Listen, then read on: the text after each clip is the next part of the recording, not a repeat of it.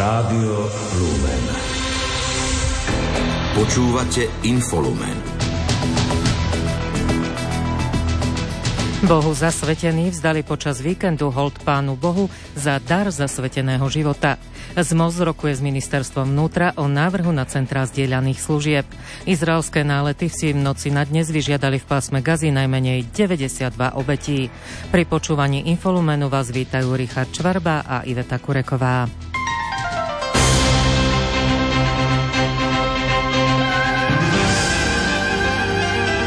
Cirkvi.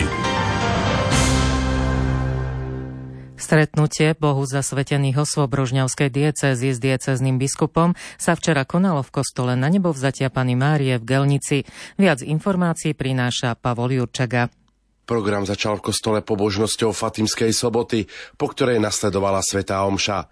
V jej úvode privítal hlavného celebranta, páter Egid Branislav Golha, Biskup Stolárik pozdravil a privítal všetkých prítomných, zvlášť zasvetených v rôznych formách reholných, ale aj iných spoločenstiev, ako to umožňuje cirkev. V homílii zdôraznil, že sme sem prišli zdávať vďaky Pánu Bohu za dar zasveteného života. Aby bol kvasom, soľou, svetlom pre všetkých kresťanov, možno už aj pre novodobých pohanov. To je úlohou nás zasvetených i vysvetených.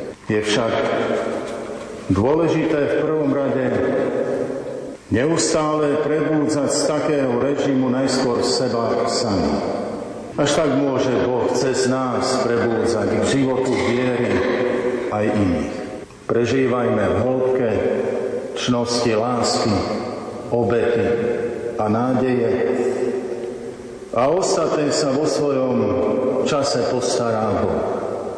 V závere svätej Omše bolo udelené prítomným svetoblažejské požehnanie. Program pre zasvetených a kňazov pokračoval v priestoroch základnej školy, kde mal pre nich prednášku páter Efrem Tomáš Zemianek, ktorý priblížil duchovnú cestu svätého Františka Asiského až po jeho stigmatizáciu. Stretnutie, ktoré obohatilo všetkých prítomných svojim programom, vyvrcholilo spoločným obedom.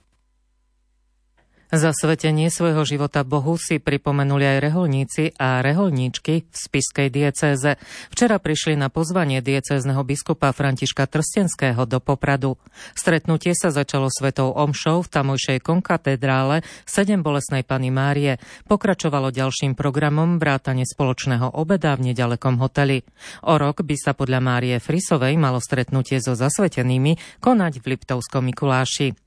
V minulosti sa stretnutia zasvetených spiskej diecézy konali na spiskej kapitule. V tomto roku ich spiský biskup František Trstenský pozval do Popradu. Chcem sa s nimi stretnúť, pretože predstavujú rozmanitosť cirkvy a je to pekné, lebo cirkev nie je uniformná, ale je rozmanitá a tá jednota sa prejavuje v rozmanitosti. Spiská diecéza má viac ako 200 zasvetených. Na stretnutie ich prišlo približne 170. Vypočuť si mohli aj prednášku provinciála redemptoristov na Slovensku Jozefa Mihoka na tému nádej. Začal aj rok modlitby a prípravy na jubilejný rok. Práve heslo a motto tohto jubilejného roku je putníci nádeje. A tak aj ako zasvetení chceme sa práve pozrieť na to, ako my máme byť svetkami nádeje, aby sme prinášali atmosféru a dôveru, nádej do tohto sveta. Do Popradu prišiel aj brat Martin Mária Kolár, provinciálny kustód rehole minoritov na Slovensku. Naša hlavná úloha je pomoc miestnej cirkvi.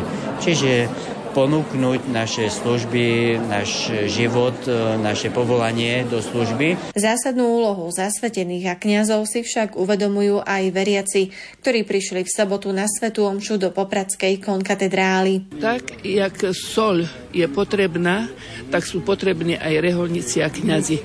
Tak, jak povedal otec biskup, že by boli komunita, že by oni rozdávali tú radosť a zmysel celého života.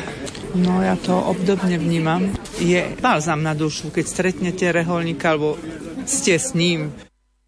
Trnavský arcibiskup Jan Oroš pozval včera reholníkov pôsobiacich na území Trnavskej arcidiecézy na spoločné slávenie svätej Omše do katedrály svätého Jana Krstiteľa v Trnave. Po nej bola prednáška Vincentína Emila Hoffmana a nasledovalo agapé v priestoroch arcibiskupského úradu. Pápež František dnes vyzval na zastavenie obchodovania s ľuďmi s tým, že príliš veľa ľudí čeli vykorisťovaniu. Vyjadril sa tak po pravidelnej nedelnej modlitbe Aniel pána. Budúci 8. február je práve tento deň, deň Giuseppiny Bakity, ktorá ako dievčina bola otrokyňou. Aj dnes mnohí bratia a sestry sú niekedy mnohokrát oklamaní falošnými predstavami a potom sú zneužívaní. Spojme sa všetci, aby sme ukázali na tento fenomén, globálny fenomén obchodovania s ľudskými životmi. Aby sme to jasne odsúdili a postavili sa proti tomu. Svetý Otec vo svojej modlitbe uviedol aj to, že na boj proti nenávisti a vojne je potrebná tolerancia a bratstvo. Mier označil za zodpovednosť celého ľudstva, bratstvo za zakotvu ľudskej spásy. Pápež František včera odsúdil náraz útokov proti Židom i prejavov antisemitizmu, ktorý badať po celom svete od vypuknutia vojny v palestínskom pásme Gazy. Všetky prejavy nenávisti voči Židom a judaizmu sú hriechom proti Bohu. Píše sa v pápežovom liste citovanom vydaním vatikánskeho denníka Le Observatore Romano. Adresátorom listu je izraelská vedkynia a teologička Karma Ben Jochananová, ktorá patrí k podporovateľom výzvy za upevnenie židov židovsko-kresťanského priateľstva po bezprecedentnom útoku palestínskeho hnutia Hamas na Izrael zo 7. októbra.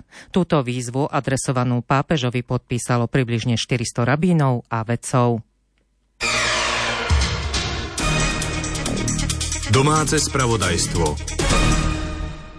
Novelu trestného zákona by mohli poslanci Národnej rady schváliť v stredu alebo vo štvrtok. Očakáva to premiér Robert Fico, ktorý tento termín označil za reálny. Novela má priniesť zrušenie úradu špeciálnej prokuratúry a zmeny pri množstve trestných sadzieb. Premiér sa viedril aj k uskráteniu rozpravy k novele v druhom čítaní. Predseda parlamentu a koaličné strany správne rozhodli o určení dĺžky diskusie k novele trestného zákona a k návrhu zrušiť úrad špeciálnej prokuratúry. Takýto postup je zákonný a umožní, aby sme konečne začali rokovať o ďalších mimoriadne dôležitých návrhoch, ktoré už vláda predložila do Národnej rady. Poslanci, ktorí sa vrátia do lavíc parlamentu v útorok, môžu v diskusii k návrhu trestného konania v druhom čítaní vystúpiť v obmedzenom čase, ktorý koalícia určila na 62 hodín. Návrh ráta s úpravami trestných sadzieb a premlčacích lehvod, zmenami hraníc pri majetkovej trestnej činnosti aj so zrušením úradu špeciálnej prokuratúry. Opoziční poslanci novelu kritizujú, považujú ju za škodlivú a predložili desiatky pozmenujúcich návrhoch. Zmeny prišli aj z dielne koalície, ktorá na dôvodnosti novely trvá. Združenie miest a obcí Slovenska rokuje s ministerstvom vnútra o návrhu na prípravu centier zdieľaných služieb, ktoré sa týkajú nielen preneseného výkonu štátnej správy.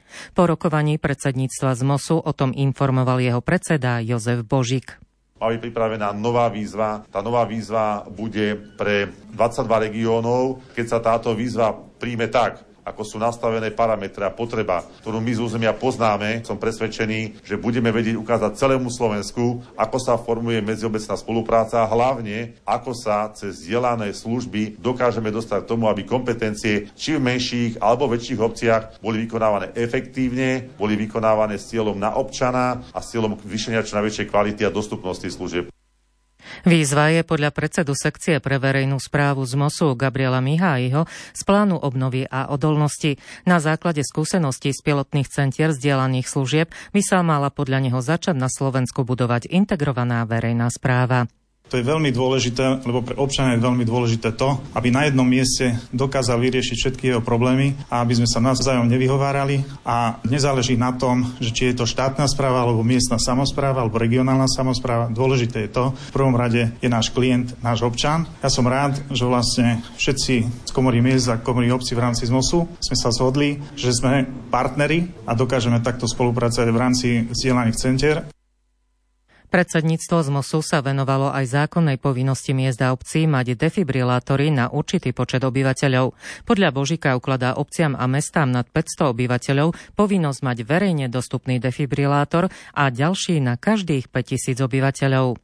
Tu sme jednoznačne prijali záver ako predsedníctvo, že je potrebné sa k tomuto zákonu vrátiť. On bol takým zaujímavým spôsobom schválený o nás bez nás a musíme povedať z tých skúseností, ktoré máme, že defibrilátor, ktorý je niekde umiestnený, je síce verejne dostupný, ale veľmi ťažko sa používa a veľmi ťažko nájsť aj ľudí, ktorí za to boli zodpovední. Niektoré obcie to robia cez dobrovoľných hasičov, mesta to robia predovšetkým cez mestské polície.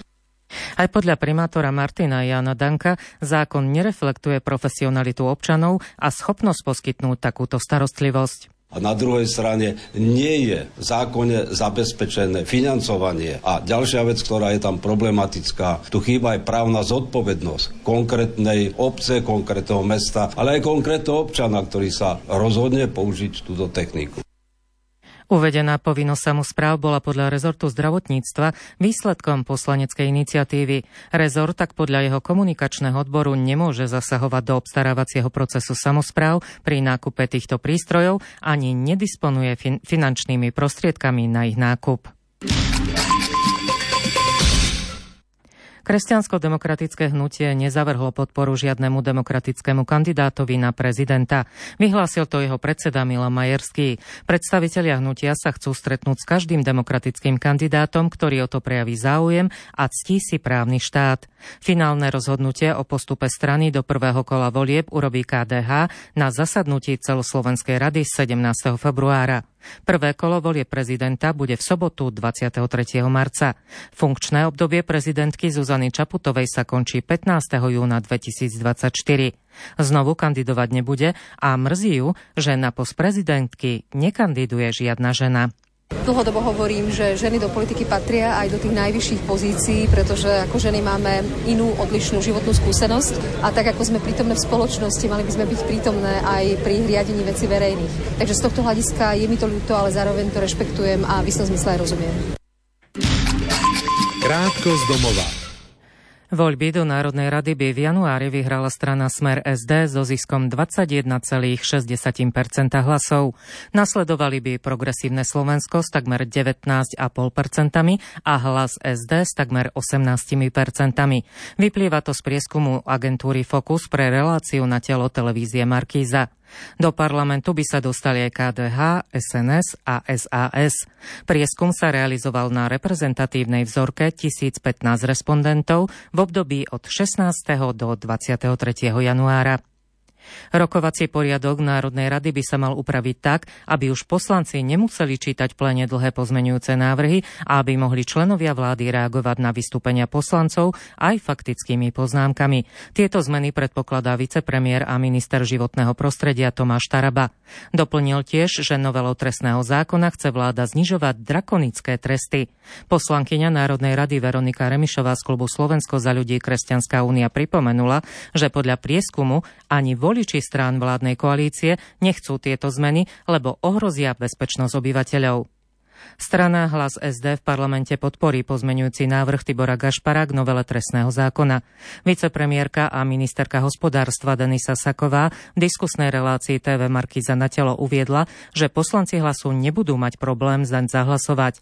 Líder progresívneho Slovenska Michal Šimečka podotkol, že Gašparov návrh prináša kozmetické úpravy v niektorých oblastiach a zhoršenie v iných. Upozornil, že novela ohrozí majetok a bezpečnosť obyvateľov Slovenska. Sudcovia Najvyššieho súdu a Najvyššieho správneho súdu budú zajtra voliť nového člena súdnej rady. Voľbu vyhlásil predseda súdnej rady Jan Mazak potom, ako sa vzdala Petra Príbelská svoje funkcie. Záujem prejavili traja kandidáti. Vyhlásenie výsledkov bude v útorok v sídle súdnej rady. Trnavský samozprávny kraj realizuje postupné kroky k výstavbe pamätníka slobody slova vo Veľkej Mači. Bude situovaný na pozemku, kde stal dom zavraždeného novinára Jana Kuciaka a jeho partnerky. Na rok 2024 je podľa vyjadrenia predsedu kraja Jozefa Vyskupiča naplánované vypracovanie projektovej dokumentácie a vyhlásené bude verejné obstarávanie na zhotoviteľa. Mestskí policajti v Bratislave od začiatku tzv. chodníkovej novely riešili 2838 prípadov parkovania na chodníkoch. Na blokových pokutách vybrali 33 550 eur. Mestskí policajti vnímajú, čo sa týka parkovania za problematický úsek pri nemocnici na Limbovej ulici, ulicu Mlinské Nivy alebo Mierovú ulicu. Zákaz parkovania na chodníkoch platí od 1. októbra. Izraelské nálety po celom území pásma Gazy si v noci na dnes vyžiadali najmenej 92 obetí. Informovalo o tom tamojšie ministerstvo zdravotníctva riadené Hamasom. Izrael podľa redaktorky Julie Kaveckej údajne útočil aj na materskú školu v meste Rafah na hranici pásma Gazy s Egyptom, kde sa ukrývali vysídlení obyvatelia.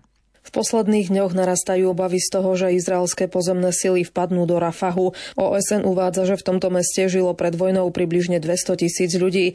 Teraz tam žije viac ako polovica všetkých obyvateľov pásma Gazy. Stá tisíce vysídlených obyvateľov sa tam vydalo v snahe nájsť útočisko pred bojmi a žijú tam v provizorných prístrežkoch a táboroch. Izraelské nálety však pokračujú aj tam.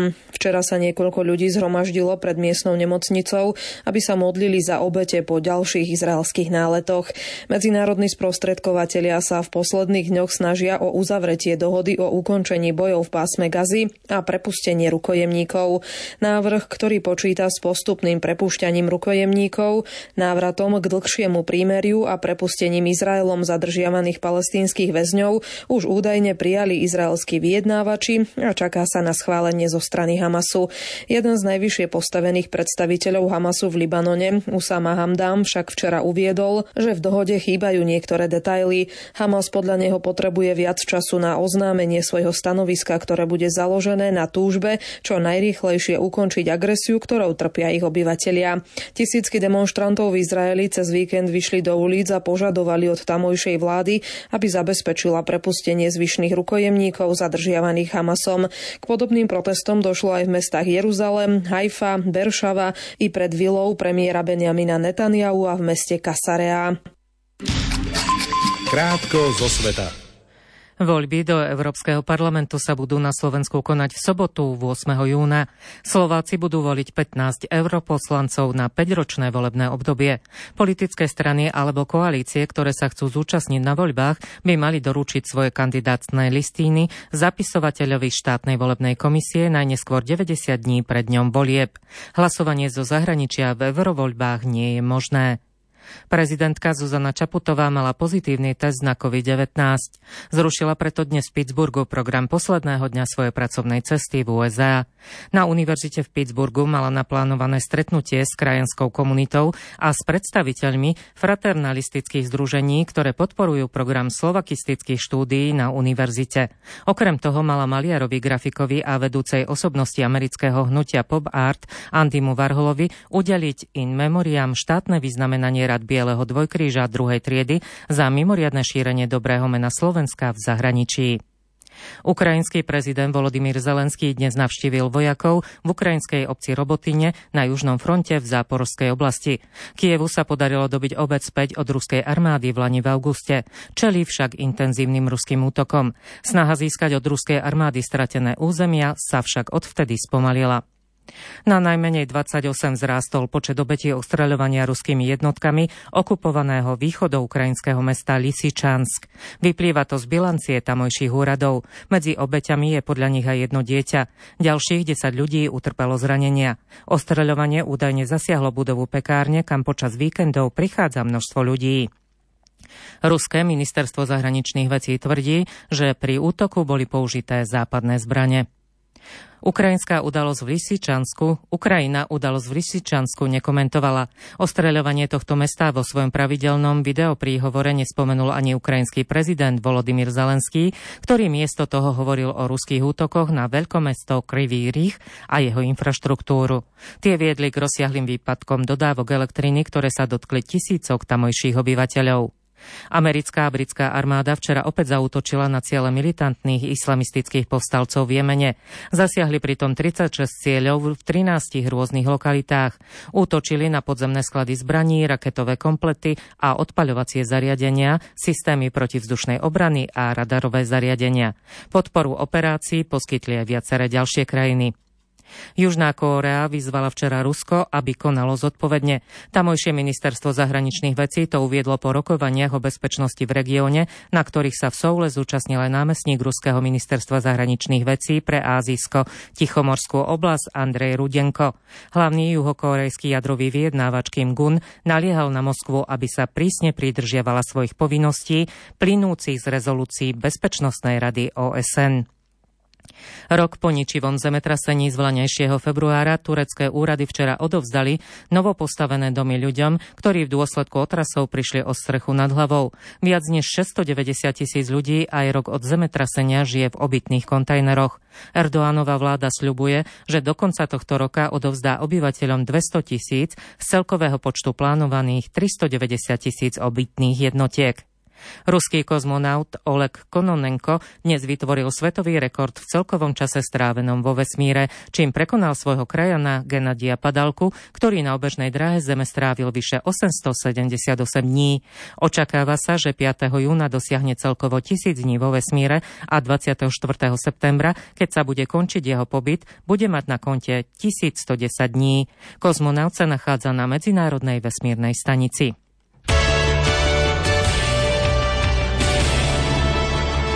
Šport Rádia Lumen. Slovenskí florbalisti postúpili na decembrové majstrovstva sveta vo švedskom Melmé. Vo svojom záverečnom zápase v C skupine kvalifikačného turnaja v Polskom Lochove deklasovali Španielsko 23-0 a zaistili si víťazstvo v skupine. Najlepší hráč na slovenskej strane Michal Dudovič hodnotil zápas veľmi pozitívne, nie len kvôli výsledku. Cieľ bol jasný, nastrelať čo najviac golov, by sme mali ten priamy postup na majstrovstva. Splnilo sa to, hrali sme jednoducho na lopte, nevymýšľali sme blbosti, hej, takže myslím si, že sme to zvládli, hlavne aj psychicky, takže za mňa úplne super celý tým. Určite super a sme vôbec nejako nepodcenili, hrali sme zodpovedne aj do obrany, super hral e, čisto len na rýchle breaky, takže sme si dali celý čas pozor a mali sme to pod kontrolou. Druhé skončilo za Slovenskom skupine C Norsko, ktoré získalo rovnako 5 bodov, ale má horšie skóre.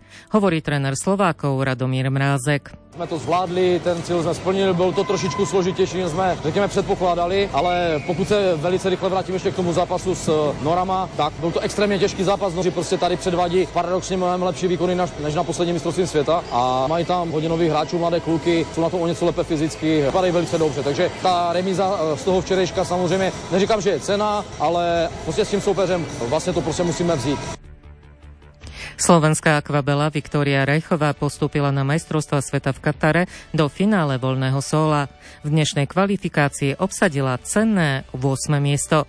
Menej sa darilo jej tímovým kolegyňam, keď nepostúpili do finále akrobatickej zostavy a skončili 16. Vo finále triumfovali čínske akvabely.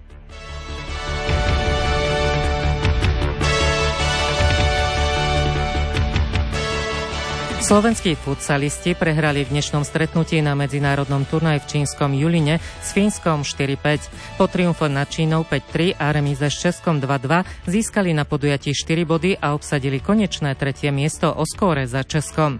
Výťazom turnaja sa stalo Fínsko, ktoré vyhralo všetky tri zápasy.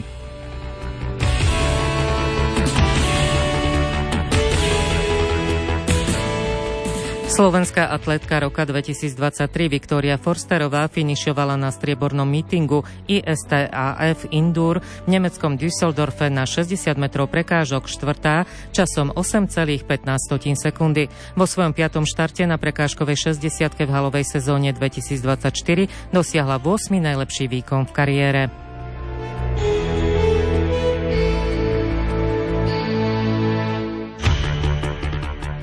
Slovenské bobistky Viktória Černianská a Lucia Mokrášová obsadili dnes 7. priečku v dvojboboch na majstrovstvách Európy v Lotyšskej Sigulde. Preteky boli zároveň súčasťou prebiehajúcej sezóny Svetového pohára.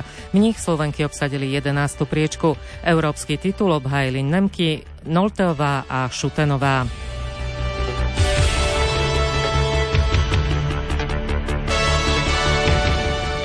Švajčiarsky lyžiar Liul triumfoval v dnešnom slalome Svetového pohára v Šamony.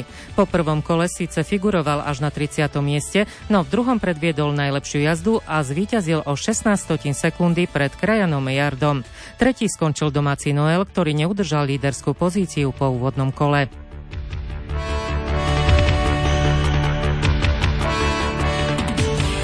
Tým Austina Matthewsa triumfoval v zápase hviezd zámorskej hokejovej NHL. Vo finále exibičného miniturnaja zvíťazil v Toronte nad týmom McDavida 7-4. Cenu pre najužitočnejšieho hráča si odniesol kapitán víťazného týmu Matthews, ktorý v dvoch dueloch nazbieral 4 kanadské body. Slovenský hokejista Marek Hrivík strelil jediný gól Lexandu, ktorý prehral vo včerajšom stretnutí švédskej SHL z Orebro 1-2 po predlžení. 32-ročný útočník vyrovnal v polovici zápasu na priebežných 1-1. Bol to jeho 12. gól v prebiehajúcej sezóne.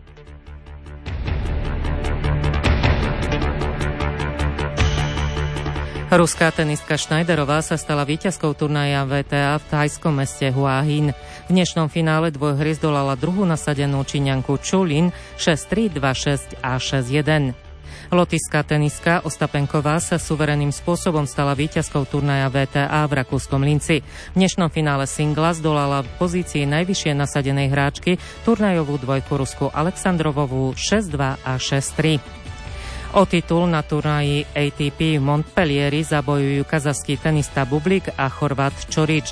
Bublik zdolal v semifinále dvojhry v pozícii turnajovej dvojky tretieho nasadeného Kanadiana Ogera Alicia Mea 4-6, 6-4 a 6-4. Čorič viedol na najvyššie nasadeným runem 6-3 až 4-1 v druhom sete, keď dánsky super zápas krečoval.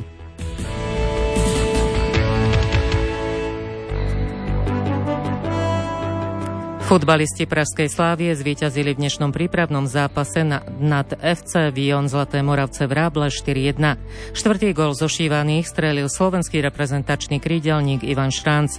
Čestný úspech hostí zaznamenal v 81. minúte Marek Kuzma. Futbalisti Kataru postúpili do semifinále azijského pohára. Organizátor šampionátu v 8 finálovom stretnutí v meste Alchor zdolal Uzbekistan v 11 rozstrele 3-2. V riadnom hracom čase i predlžení sa duel skončil nerozhodne 1-1. Katar sa v boji o postup do finále stretne s Iránom, ktorý zvíťazil nad Japonskom 2-1. Futbalisti pobrežia Slonoviny postúpili do semifinále a Afrického pohára národov. Organizátor šampionátu zdolal Mali 2-1 po predlžení. Z druhého štvrťfinálového stretnutia postúpili futbalisti Juhoafrickej republiky, keď zdolali Verdi v 11 rozstrele 2-1. Počasie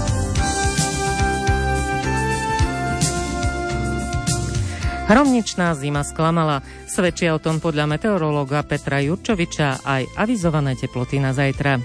V pondelok 13-14, no v Maďarsku meteorológovia dávali do predpovede, že 18 stupňov, takže v Maďarsku ešte teplejšie ako u nás, ale aj tá 14 ešte aj v útorok asi bude na našom území. Takže stále také veľa oblačností, sem tam do toho dážď a 14 stupňov, no takže takýto začiatok februára až tak často nebýva.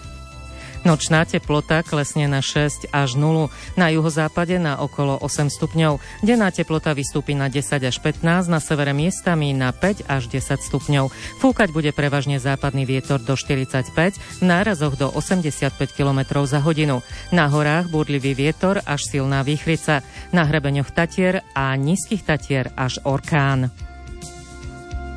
tejto chvíli sme vyčerpali všetky témy nášho spravodajského súhrnu. O 20. hodine 30. minúte vás po vešperách zo spiskej kapituly pozývame počúvať reláciu Karmel. Pripomenieme si dnes 100 rokov od narodenia Jana Chryzostoma kardinála Korca, jednej z top osobností 20. storočia na Slovensku. Za pozornosť vám v tejto chvíli ďakujú a príjemný zvyčok sviatočného večera prajú Richard Čvarba a Iveta Kureková.